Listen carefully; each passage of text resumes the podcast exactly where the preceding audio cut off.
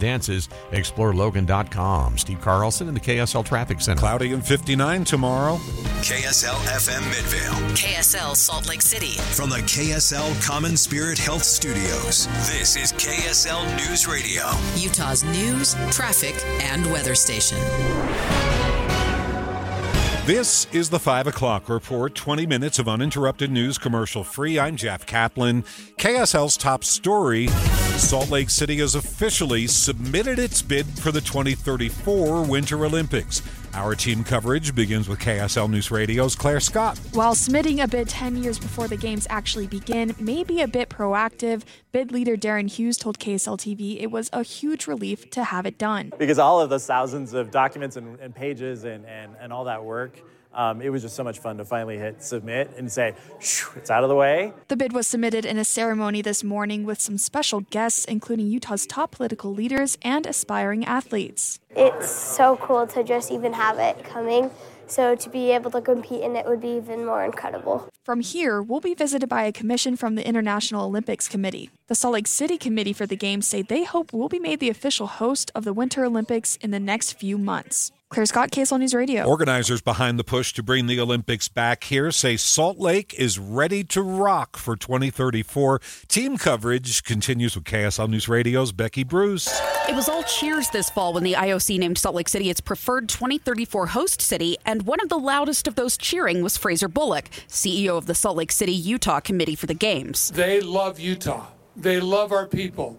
They love the fact that we have these beautiful mountains, these venues all close together. Bullock told us at that time that while it's expensive to host the games, the Salt Lake bid doesn't ask for any public money, in part because the venues already exist and in some cases make money. The state does continue to spend money on the upkeep of many of those venues. Becky Bruce, KSL News Radio. Gunshots in the middle of the night in Bountiful. Police found a man with bullet wounds.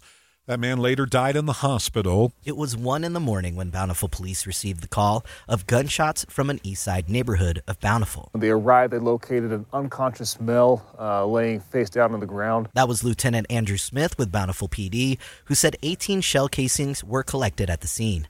No suspects currently in custody, but Smith shared what they're working with. Neighbors who have uh, any video footage, um, who may have heard the gunshots, um, officers are collecting the witness statements and making contact with each of the homeowners here in the area. As we learn more, we'll bring you the latest updates as they come. Eric Cabrera, KSL News Radio. Dueling trips to the border for the top contenders for president. Maria Chaleos is live at the KSL National News Desk. Jeff, President Biden and former President Trump are both visiting the border with Mexico today to spotlight their approaches to the immigration crisis. President Biden is meeting with border agents and local law enforcement in Brownsville, Texas. Cameron County Sheriff Eric Garza says he has seen the problem worsen over time. This is going on since I was young. It's gotten worse. It seems to be a concerted effort to move individuals or immigrants into the U.S. Meantime, Mr. Trump is in Eagle Pass, where the National Border Patrol Vice President Chris Cabrera says he's shown that he knows how to fix the border crisis. I do believe that President Trump will get it done because he got it done before. President Biden He's proven that he can't get it done. Cabrera says he doesn't expect Democrats and Republicans to work together for a solution.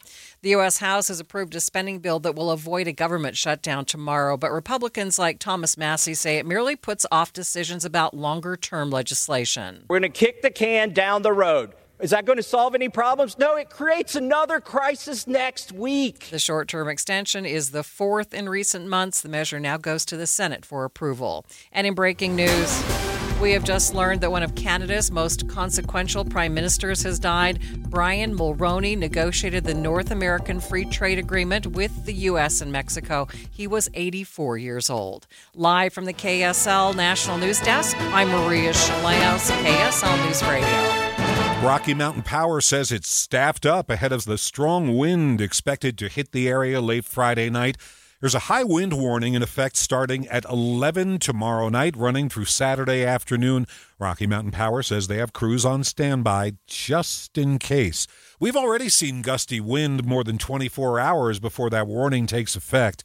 KSL meteorologist Kevin Eubank says we've been seeing gusts up to 50 or 60 miles an hour on the mountaintops. Then the more wind comes through Friday night ahead of the storm. A cold front blasts through Saturday before it. Strong south winds and 53 for the high. Behind it, cold front sweeps through, drops us into the 30s, and changes that rain over to snow. Kevin's expecting about a quarter inch of rain for the valley floor, followed by one to two inches of snow before it's all done sometime Sunday. KSL News Time 505. First look traffic on the 5 o'clock report. We turn to Ricky Meese. And we do have a new accident. This time it's in Sandy on the northbound side of I 15, right by the mall, 106 South quickly got moved out of traffic to the shoulder. It's still causing a little bit of curiosity slowing in the area. Southbounders on I 15 in Utah County filling in and slowing down from Pioneer Crossing American Fork to Lindon. Also, some heavy and slow tra- uh, traffic transitioning from eastbound I 80 to go northbound on I 215's West Belt. Ricky Meese in the KSL Traffic Center. KSL News Time 505. Thanks, Ricky. Used to be a starter home was a little house proudly standing on its own lot, but now condos and townhomes are the new starter homes. A report from the Kem C. Gardner Institute shows that compared with 10 years ago, we've built four times as many townhomes last year. Utah Housing Corporation CEO David Damschen says it's time for younger Utahns to downsize their expectations. Well, the economics have changed on us, and so our expectations on the demand side need to change. I think people need to understand that maybe the, the right starter home is a townhome or a condo. Damschen says in order to afford a first home, we may have to start thinking like homeowners did back